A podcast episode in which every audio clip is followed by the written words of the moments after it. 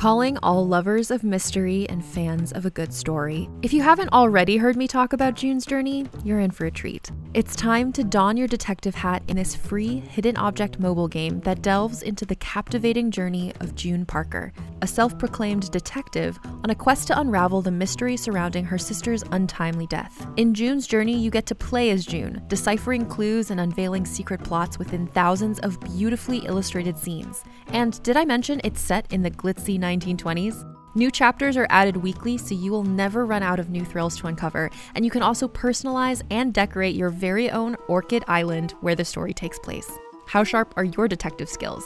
Find out when you download June's Journey on your Android or iOS device, or play online via Facebook games.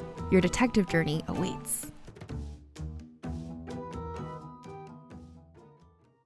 Hey there, it's Rachel Ballinger, and I am thrilled to invite you to Rachel Uncensored, my podcast where I get real with my friends and celebrity guests, where we talk about all sorts of topics. From personal stories to hot-button issues, we cover it all. New episodes drop every Wednesday, so make sure you tune in on Apple Podcasts, Spotify, or wherever you listen to podcasts. Trust me, you won't want to miss out on the fun and candid conversations we have here on Rachel Uncensored. Hey, everyone. Welcome to Let's Get Civical. This is the podcast that breaks down politics, government structure, and dives into the context of current events, but in a super fun way. I'm Lizzie Stewart, comedian, feminist, and political junkie. And I'm Arden Walentowski, former Senate intern, campaign staffer, and political strategist. In this episode, we are talking about Medicare. So grab someone 65 or older. And let's get civical.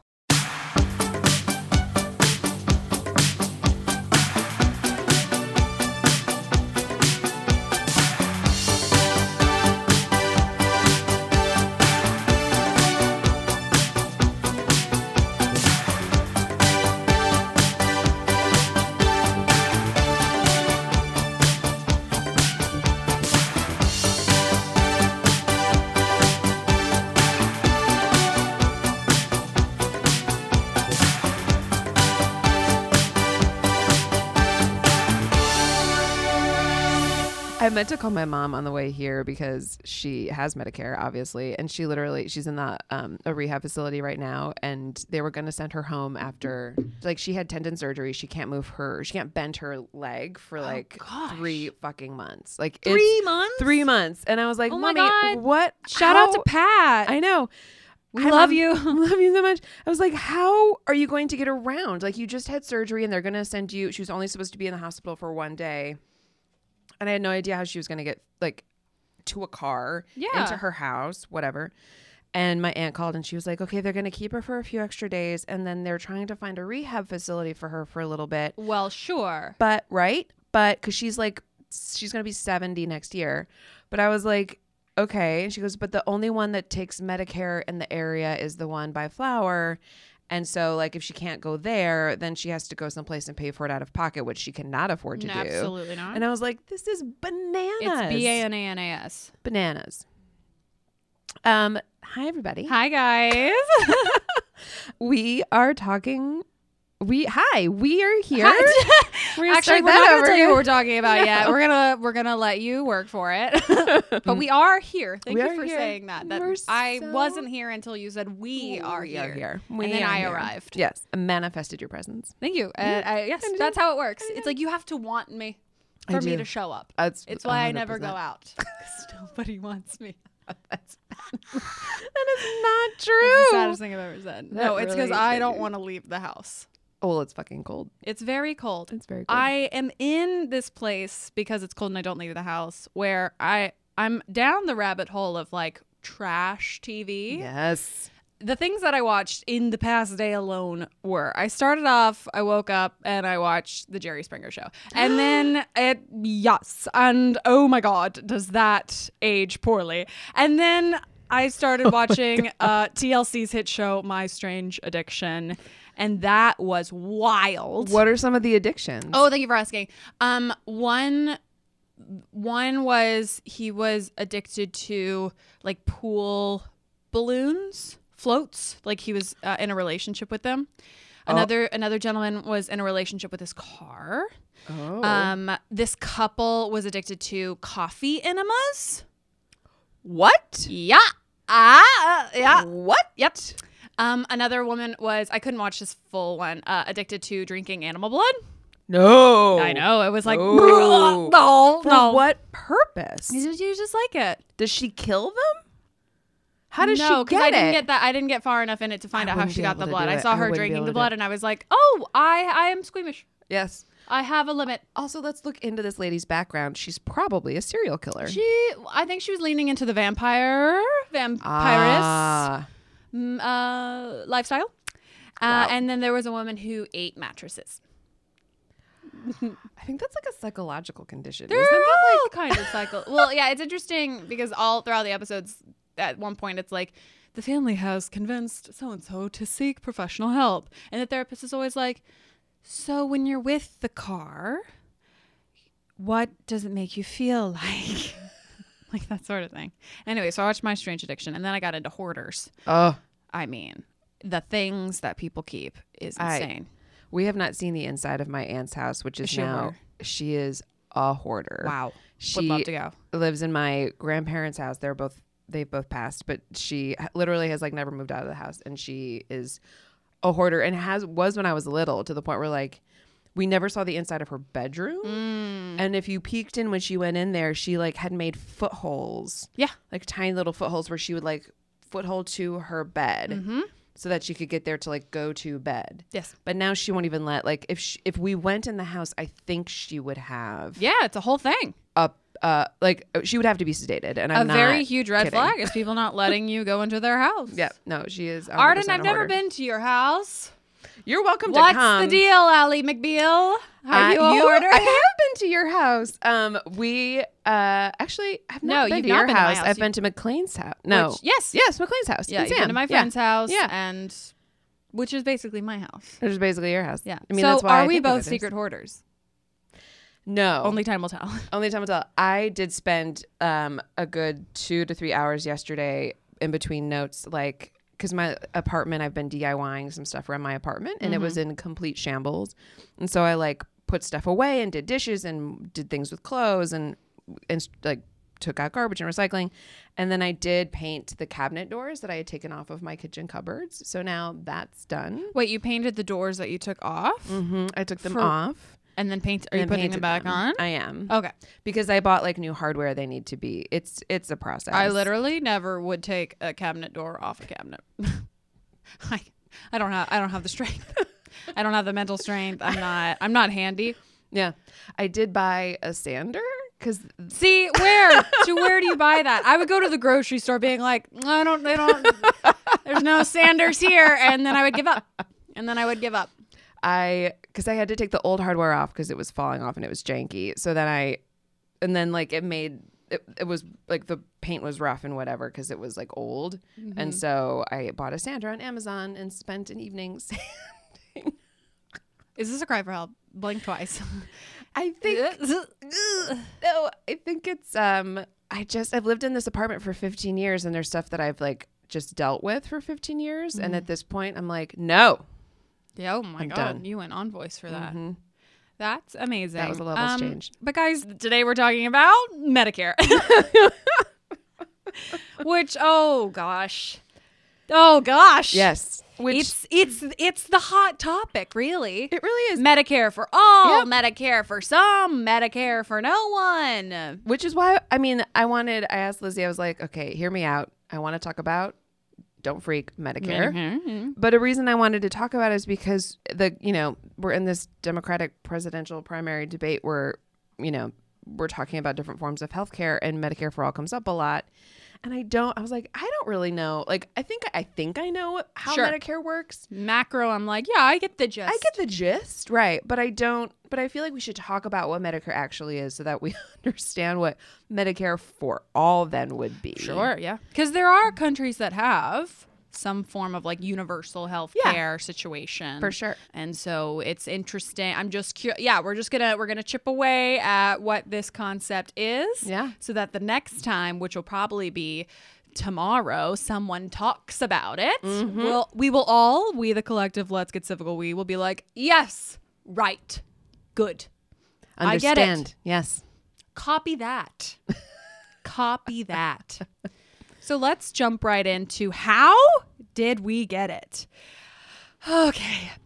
The fight for some sort of national insurance program goes back to 1904, when the Socialist Party endorsed the idea. That is 100+ years of us being like, hey, maybe we should go big. Maybe we should franchise. Maybe we should expand. Oh, man. Yep. And I should say this, what I'm about to talk about is coming from Julian Zelizer. Zelizer from The New Yorker. There's some stuff from the National Library of Medicine, the National Institute of Health, and our good old resident doctor at CNN, Sanjay Gupta. Thank you, Sanjay Gupta. Yep. Okay, so 1904, that's when we're like, let's do this. Then in 1912, Republican president and my side piece, President Theodore Roosevelt, ran for a third term as a Progressive Party candidate and included on his platform a, quote, single national health service. Whoa. It's old, this idea. That is so Teddy Roosevelt. Yep. That's exactly like when you're walking. National parks, national healthcare. Oh my God. When I'm walking through the Museum of Natural History, I'm just like, universal healthcare. I see it. Okay. But some of the strongest resistance to a nationalized healthcare system came from physicians who feared that it would interfere with their profits. It's been happening since 1912. For 100 years, we've been like, just let us have healthcare. And the doctors are like, but money. Yeah. That was amazing. Okay. So, keeping it in the family, FDR tried to pick up where Teddy left off, but was not that successful. FDR avoided creating a national insurance program because of the messy politics. I just feel like we couldn't expect FDR to do it all. Right. But it is frustrating. It is frustrating that this was one of the programs that fell by the wayside. I know. I was like he had to make a choice. Darn it. Yeah. According to Julian, I want to say it's Zelizer. Great. Yeah. We're going to say it. According to Julian Zelizer from The New Yorker, FDR believed that it would be too controversial and would damage the prospects of other programs. Yeah, he's literally having to be like, if I do this, and maybe we don't get Social Security. Right. You know, and it's like, well, it's Sophie's Choice. It's Sophie's Choice. Yeah. Zelizer continues that even at the time of FDR, quote, the United States relied on a private system that revolved around a sacred understanding of the doctor-patient relationship. I don't like the term sacred understanding, but that's okay. That's okay. I mean, but we still have that feeling today. That's what people were mad when, like, Obama was like, if you like your doctor, you can keep it. And then, 0.2% of the population couldn't. And they're like, yeah. Which is so interesting because I just feel like I can't maintain a doctor. I literally have hopped around. Right now it's a Russian lady from NYU, whatever. Yeah. I'm just like, just tell me what's wrong. Yeah. Just give it to me straight. Yeah. Oh, boy. Okay. The concept of a nationalized medicine was too much even for a public withstanding breadlines and financial crashes. Oh, wow. I literally forgot that at the same time, it's the Great Depression. Yeah, it's the Great Depression. And they're FDR couldn't do it all. Yeah. Like I'm not mad. I'm not mad at FDR for having to be like, I can't also do like a national medical insurance program. Yeah. I can't do that right now. Why? Because I am A, fighting the Nazis, B, getting us out of a Great Depression and dealing with the dust, and C, building public programs and trying to get, and like literally just writing legislation myself, like hundreds and hundreds of pieces of legislation being like, I will do it all. I will do it all. Very busy. FDR was so busy. I want to see his day planner because it's like, did he wake up at 4 a.m. and go to bed at 3 a.m? He slept in his suit. So, this wasn't the time. I get it. Mm-hmm. Sweet baby Truman found the same problem in 1945 and again in 1949. It's like, of course he did. Yeah. The American Medical Association lobbied hard against Truman's plan and called his plan, quote, un-American and, quote, socialized medicine, and called the administration, quote, followers of the Moscow party line. You remember when we didn't like Russia? Yeah, right? Remember when it was like, you're being Russian? And we were like, oh. And then they like threw you in jail and the Red Scare. And do you remember the good old days? I know. Of being like, when oh my God. Dictators. Yeah. I would rather die than be identified as Russian. Shout out to our like Russian friends. We do love you. But like, it's interesting to see like, I guess now less than 100 years ago, we were like, oh, I don't want to live and be called like the Russian, a socialist. But it's also interesting because now the Medicare for All platforms that are running now are, it's still, it's socialism. It's all, it's literally all the doing the exact same thing. It's amazing. Oh, that's your next point. Nothing has changed in nearly 100 years. Yeah. We love that. Except for the cost of healthcare. Nobody can afford it. Okay, next up. According to the Kaiser Family Foundation, fear of socialism and a panic by Southern Democrats, our friends, that a nationalized healthcare system would require desegregation and ultimately thwarted the healthcare efforts. Yeah. Don't you love it? Don't you love it that it all comes back to us being fucking assholes? Yeah. Guys, let's reckon with our history, okay? So in our timeline now, enter two congressmen. In 1957, Congressman Amy Ferrand, a New Deal liberal who had quit school after the 7th grade to take care of his ailing father, came up with the idea of a smaller and more targeted program as a first step towards national health insurance. Yeah. Literally first step. Yeah. And it was from his own personal experience. Yeah, he was like, this is awful. Hard. Yeah. I 12. I am literally 12 years old. I am actually not a teenager. No, I am. And this is difficult for me, a 12-year-old. He and Congressman Cecil King, a California Democrat, proposed covering some of the medical costs of the growing number of Americans over the age of 65. Oh boy. Quote, older Americans required more than twice as much hospital care as people under the age of 65. Even with Social Security benefits, most could not afford the cost of hospitalization, which was rising quickly at the time because of medical advances. Yeah, I mean, now, like, you know, it used to just be like, cut it off. Right. Cut it off. Well, you have cancer, so we're sorry. Done. You have 2 weeks to 10 years. We you don't have consumption. Know. Here is more alcohol. You know, like, whatever... We hope it'll kill it. We hope that'll do it. We can try the leeches. Wow, we're very on a connected page today. We're very connected. It's really good. I love that. Yep. Forand and King made the tactical decision to propose that the program fall under the Social Security Administration. Yeah, sure. Yeah. Liberals would be able to argue that they were simply expanding the popular program and paying for the new benefits through the Social Security payroll tax. Yeah, I mean, yeah. Right? Like, yeah. These guys have a vision. They were smart about it. They were like, no, we're not, guys, it's not new. We're taking some of this money. We already have it. Moving it. We have it. We have this money. It's right there. You can see it with your eyes. And the Social Security Administration. And we're putting it to Medicare. Guys. It's the same. There's no new money. According to the National Institute of Health, in 1963, 2 years before Medicare was enacted, about 75% of adults under age 65 had hospital insurance coverage, while the corresponding figure for persons 65 years of age and over was only 56%. Oof. So, like, there's a 20% difference in the amount of people who have this insurance, and they freak the fuck out. Yeah. And they're like, we need this. We need Medicare.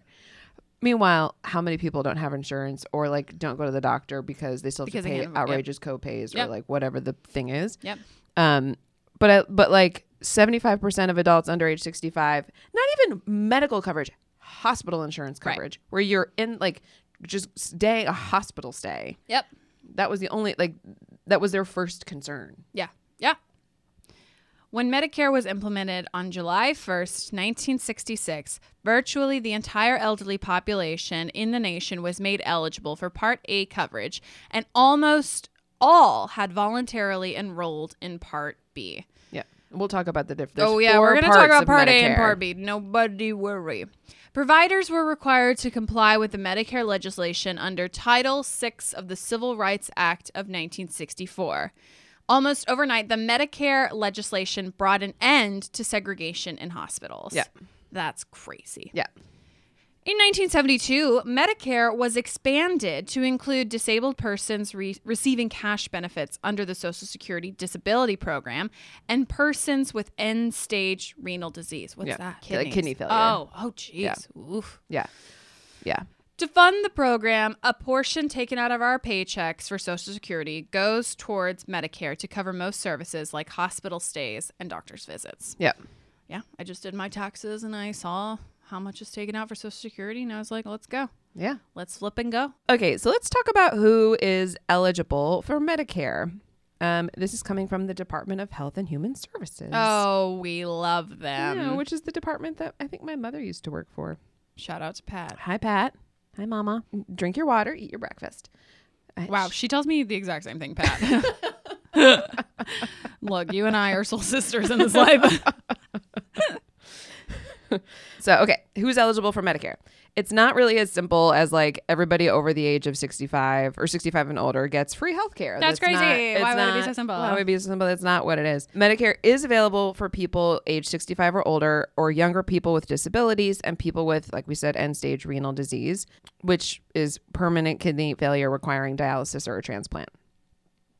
So originally, Medicare only had two parts, Part A, Part B. And those are still like the main parts. Like I think when we think of Medicare, like these are the parts that we talk about, or the parts that we refer to. So Part A is hospital insurance. So like you're in a hospital, you have to have surgery, something's wrong with you, all of the costs incurred when you're in a hospital. That's Part A. Part B is medical insurance, which is like going to the doctor and that kind of stuff. And then there are Part C and Part D are other kind of opt-in parts of the law that were added later. So you're eligible for premium free Part A. Oh. Means you don't pay if you are age 65 or older and you or your spouse worked and paid Medicare taxes for at least 10 years. Do you automatically pay Medicare taxes? Like, am I automatically paying Medicare? You're automatically, yeah. Wow, okay. Yeah. Does it have to be 10 consecutive years, do you think? No, I think it's just 10 years. 10 total. Yeah.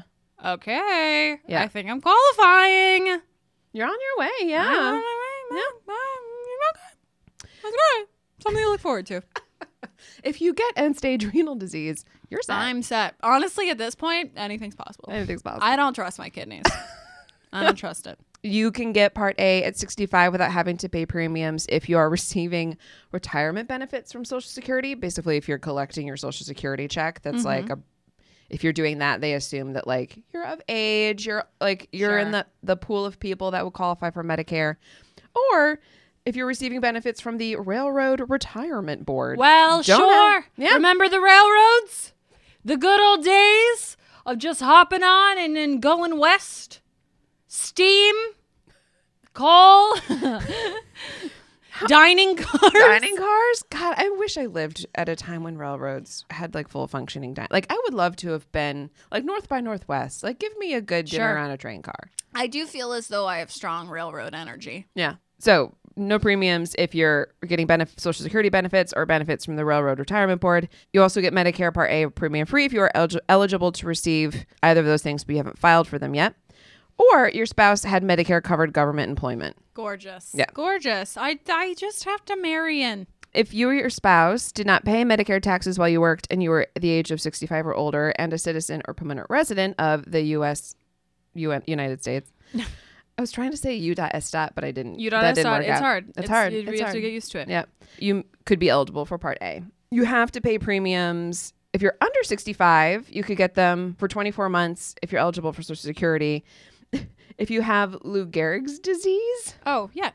Your Medicare benefits begin the first month you get disability benefits. So, like, if you're diagnosed with Lou Gehrig's disease, you can go on disability, and then you also get Medicare. Yeah, that disease is no joke, though. No. It's like, oof, it's not whatever good. You need. That's a bad one. It's a bad one. But they're all like, I am all for sick people getting coverage, but I'm also so curious about like the cherry picking of the diseases. Oh, I know, of like kidney failure, Lou Gehrig's. It's like what about brain cancer? Like that sounds bad. That sounds stressful. That sounds horrible. Yeah, I don't know. Are there any cancers? We'll find out. There are no cancer. There are no cancer is not a qualifying enough, debilitating enough condition to be covered by Medicare. Just like pregnancy is a pre-existing condition, you know?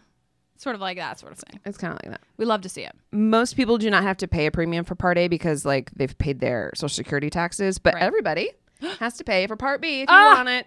Okay. So you're paying into like Medicare, Social Security, and you get Part A if you've paid like enough of your, if you've paid basically for 10 years. Yeah, you basically paid your taxes. Yeah, basically pay your taxes. But if you want Part B, which is the medical coverage, like the medical insurance, like as we think of it, yeah, that you have to pay for. So the premium is deducted from your Social Security check.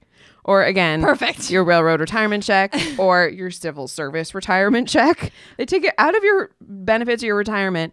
And then if you don't get any of those things, like if you don't get Social Security, Civil Service Retirement or Railroad Retirement, the Medicare sends you a bill for Part B every 3 months. I love that. Yeah. It's so interesting that no matter what, I am just never going to receive a paycheck with my full wages. Never. And my life. No. I love it. Okay. Yeah. What is covered? Let's talk about what is covered. Oh, boy.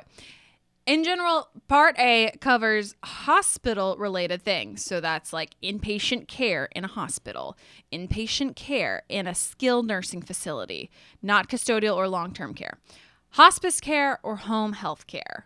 Okay, great. Mm-hmm. In general, Part B covers medical-related things that occur outside of the hospital. So that's medically needed services or supplies that are needed to diagnose or treat your medical condition and that meet accepted standards of medical practice. Perfect. I can't wait. I love standards. It also covers preventative services in healthcare to prevent illnesses or to detect it at an early stage when treatment is most likely to work best. Yep. Things that are generally covered are things like clinical research, ambulance services, durable medical equipment, mental health, limited outpatient prescription drugs. You pay nothing for most preventative services if you get the service from a healthcare provider who accepts assignment. Yeah, who accepts Medicare. Yeah, so it's like when you go to your doctor. Yeah. Who's like in your insurance. Yeah. It's basically like another form of network insurance. Like you can think of it like network insurance. Network. Yeah. If you don't, if the doctor doesn't accept Medicare, even though you have it and it's supposed to pay for stuff, they don't have to take it. Yeah. Yeah. Things that are not covered in A or B generally are long-term care, because we only think in the short term. Yeah. Most dental care, you don't need it. Eye exams related to prescribing glasses, perfect. Just go blind. Dentures, cosmetic surgery, acupuncture, hearing aids and exams for fitting them, routine foot care. I just feel like a program designed to help elderly people should include dentures. Should include hearing aids. Should include acupuncture. That's all I've been on this earth for 65 years. I'm stressed. Seen so much. I'm stressed. The fact that I made it this long is wild. I love that we're like, sure, go to the hospital. Sure, go to the doctor. Yeah. But if you need something to like help you eat, see, hear, walk. No. Absolutely not. Just stay in the house. Yep. Stay in the house. We'll get you a walking stick. Oh, God. I know. Okay. Part C, also known as Medicare Advantage plans, are offered by private companies approved by Medicare. Amazing. Yeah. So this is like the private insurance. Yeah. Like slowly creeping in. Stop it. Just knock it off. Yeah. I don't want you. I don't want to be private. Public people, go public. If you are to join a Medicare Advantage plan, the plan will provide all of your Part A, hospital insurance, and Part B, medical insurance coverage. Medicare Advantage plans may offer extra coverage such as vision, hearing, dental, and or health and wellness programs. Most include Medicare prescription drug coverage, which is Part D as well. With a Part C or Medicare Advantage plan, Medicare pays a fixed amount for your care every month to the companies offering the Medicare Advantage plans. It's like, in a way, we kind of have, like, if you just look at, like, this is the health insurance exchanges. Yeah. Like, it's, you're basically getting, on the exchange, you get a subsidy to help you pay for premiums. This is essentially that. It's just a very narrow, instead of being like, here's money from a pot of bigger money, but because you don't make enough money to pay the exorbitant amount of healthcare costs, we're giving you a portion of this money. Whereas this Medicare is like, you're entitled this amount of help from this smaller pot, but it's the same thing. It's the same concept. These companies must follow rules set by Medicare. However, each Medicare Advantage plan can charge different out-of-pocket costs and have different rules for how you get services, like whether you need a referral to see a specialist or if you have to go to only doctors, facilities, or suppliers that belong to the plan for a non-emergency or non-urgent care. These rules can change each year. It's basically like normal health insurance companies. Yeah. I just feel like, why can't we have some standards? Some like across the board, universal standards.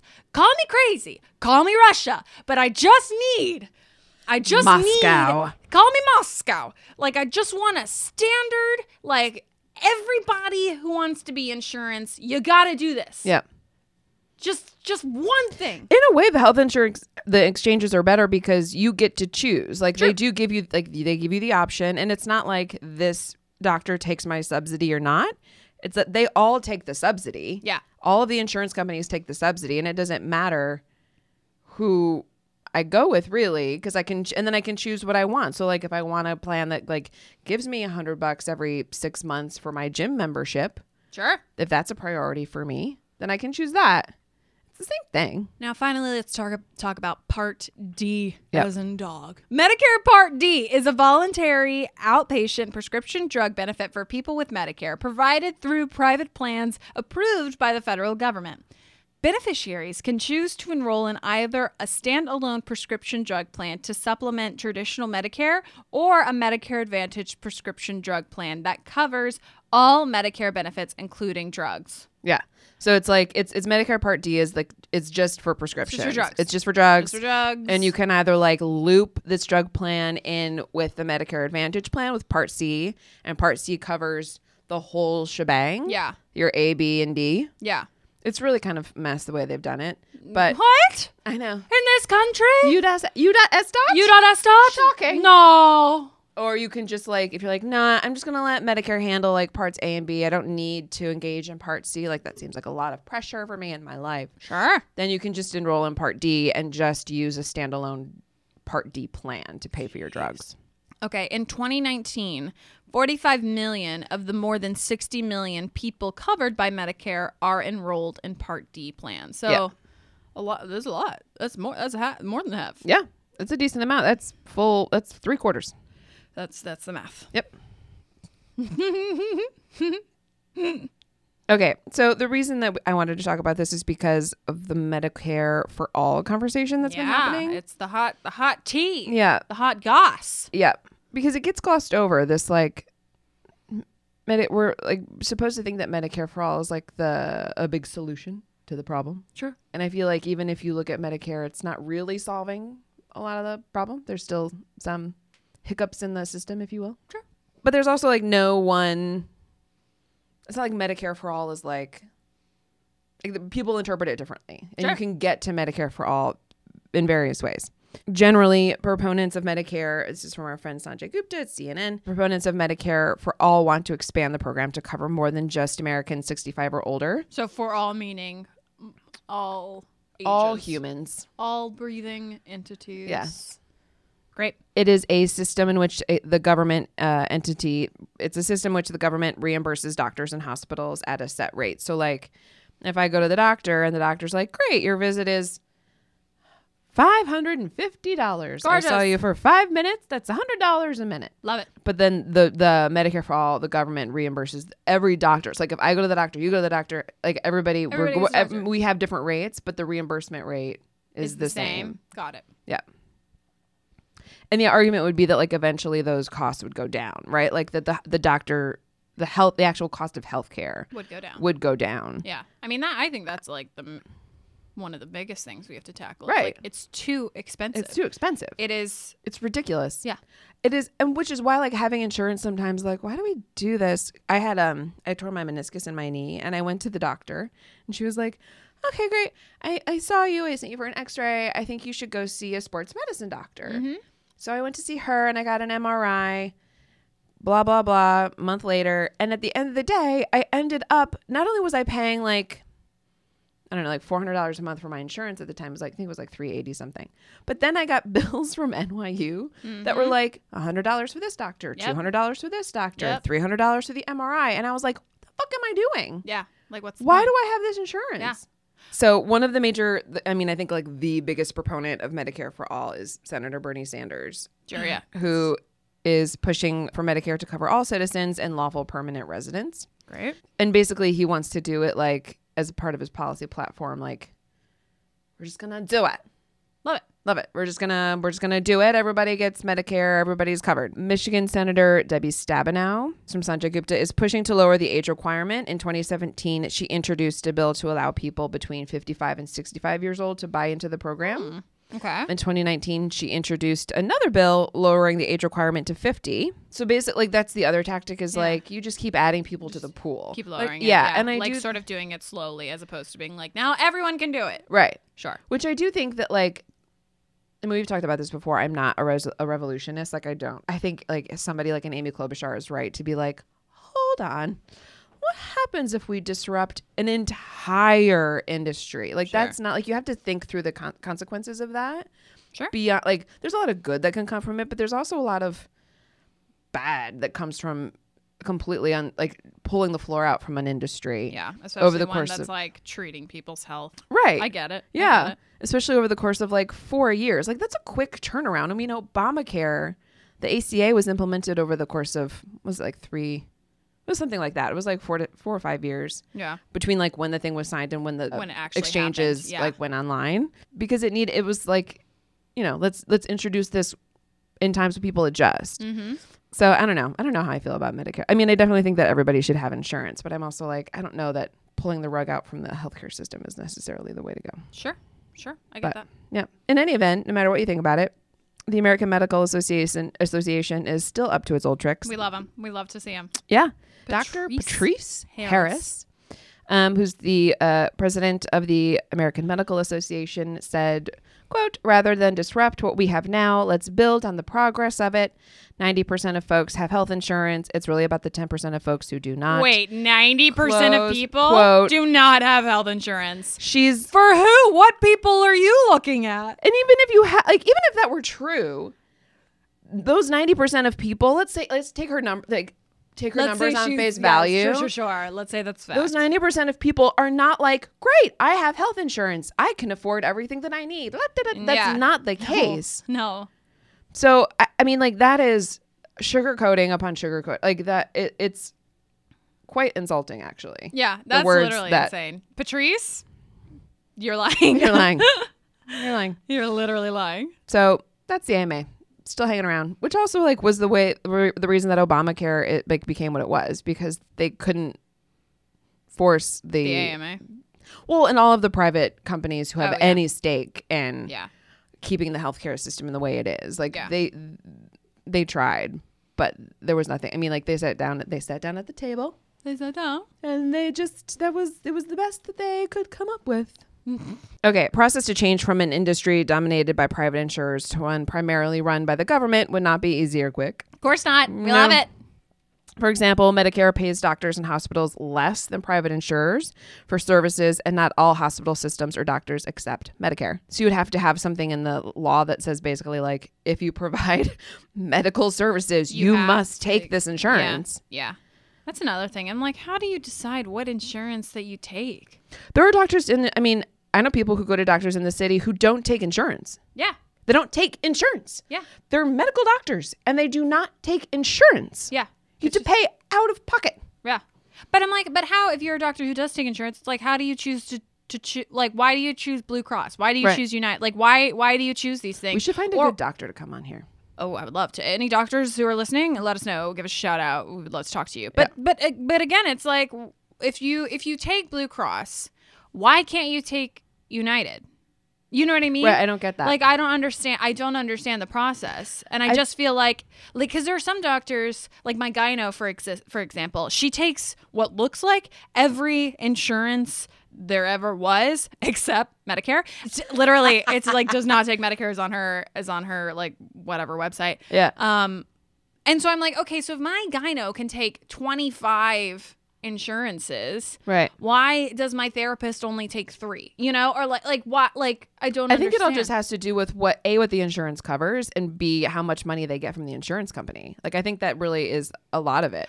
Right, but like, does it cost them, the doctor, money to apply to have insurance companies be like part of the ones that they accept? I don't think so. So then why doesn't everybody just take every flippin' insurance if it's at no cost to the doctor? Right. I think because if I don't know what the numbers are, but let's say that your gyno takes United and they cover 40% of the costs, sure, right? And then let's say Blue Cross Blue Shield covers 30% of the cost. I'm making it up. No, I know. Nobody yelled. Me. We're literally stop. Right.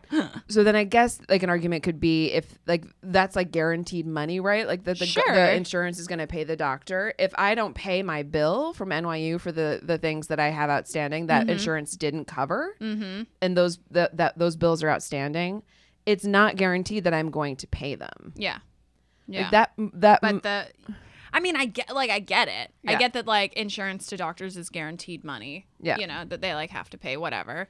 I guess I'm struggling to understand why then certain doctors only accept certain insurances. Because even if you accept all of them, or the top 25 to 30. Right.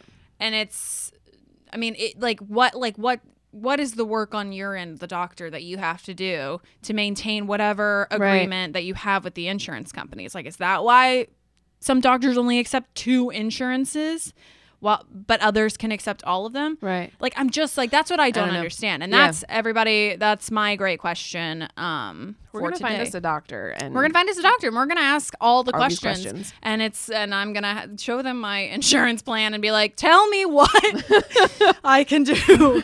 What does this mean? And they're going to look at me in the eye and they're going to say, nothing. It's you're passing. And I'll be like, thank you. Perfect. I love it. Go back to Medicare. Yeah. So Medicare pays doctors and hospitals less than private insurers for services. So that's a problem. The American Hospital Association found that private health plans pay hospitals about 45% more than treatment costs, where Medicare and Medicaid pay about 12% less than costs, a difference of 57 percentage points. That comes from our friend at Sanjay Gupta. But also, not only are they paying, that's a huge difference, right? There's a 57% gap in what they're being paid, but also it costs you let's say these statistics are accurate and widespread, use them as a generalization. If you are taking insurance, if you're taking patients that are insured by Medicare, you're losing money. Yeah. By offering services like that. That's crazy. Yeah. There are some other concerns as well. By one estimate by Kaiser Health News, as many as 2 million people who are paid to process insurance claims or argue about them would lose their jobs. Okay. Right. Which maybe that's not a job that we should be protecting, but it's 2 million people sure. who would be thrust out of their jobs and into an open workforce where that's a lot of people. It's a lot of people, yeah. Well, it's the same argument that you have, I think, when you talk about getting rid of the oil industry. 100%. Of it's jobs. It's what do you do with these jobs? And the argument is, well, when you have, clean energy replacing it, that is the new job. But it's... Right, but there's a transition period. Totally. Right. Totally. You got to account for the transition period, yeah. which I think, let's account for it. Let's fucking do it. Yeah. But show me the plan. Show me the plan. Let me see your Medicare for All plan, but then also show me what you're going to do about all these people. In the meantime. Plus, there's a problem of paying for it. We should do a whole separate episode. Oh, my God. I'm paying for Medicare because this is already at an hour and I knew it was going to run long. We should do a whole separate episode. We're going to get us a doctor and we're going to do another episode. Oh, my God. Guys, you're going to freak out. I'm going to freak out. We're all going to ask questions. Yeah. So at the end of the day, Medicare has many parts. A, B, C, D. Sure. The first, they have letters. They have letters. There's letters. Yeah. And it generally covers people 65 and older, but it's not completely free. It's not all. No. And Medicare for All sounds like a great idea, but also has some problems to solve. Yeah. Well, yeah. Major problems. I mean, certainly I feel as though what we got going on as far as just insurance on the national scale, mm-hmm. not just looking at Medicare, but just in the general, yeah, it's a completely fucked up system. 100%. It's absolutely fucking horrible. Yeah. So I am all for looking at plans. Yeah. I am all about it. Show me the plans, yep. because keeping the status quo, abso-fucking-lutely not. Can this continue? No. It's just awful. No. It's literally the worst. So I'm so excited that this is, I mean, I think healthcare is always sort of a big hot topic. Yeah. But I do feel like we're reaching a point where it is becoming like the topic. Right. And I'm kind of fine with that. Yeah. You know, because like there are other important topics that, especially right now with the campaigns that are happening, like you have your general topics that are always on the playing field, but it feels like right now healthcare is the biggest one. Yeah. And I think it's universal. Everybody wants healthcare. Everybody wants to die because they don't have a doctor. Yeah. Yeah. So I am hopeful that because it is the topic this go around that like, and it's not the topic in the sense of like, let me look at Obamacare and sort of, we just got to kind of fix it, blah, blah, blah. It is taking a very, I'm cool with it being like a big overhaul. Yeah. But like you said, we got to do it right. And if it's over the course of a longer period of time, I think that's okay. Yeah. But an overhaul, I think, is a must. Mm-hmm. I think it's a must. I concur. Yeah. But guys, whew, we love to see it. I can't wait. I can't wait to just watch them continue to debate this. Yeah. Because it is, you know, there's the thing of that people vote based on what's most important to them. Yeah. Like health insurance is, I would say, what's important to me. Yeah. You know, one of the top three things at least. Yep. So, and I think a lot of people feel that way. And I do think that it'll come down to somebody who can present like a fully fleshed out plans that deals with all of the concerns that we've talked about. Right. I agree. And yeah. That's, whew, can't wait to see. Yeah. Can't wait to see. Guys, that's Medicare. That's Medicare. We love it. Yeah. And we love you so, so much. And if you like what you heard, you can find us on Twitter and Instagram at Let's Get Civical. You can rate us, you can review us, and you can subscribe to us. We love you so, so much. And we will see you next Wednesday. Goodbye.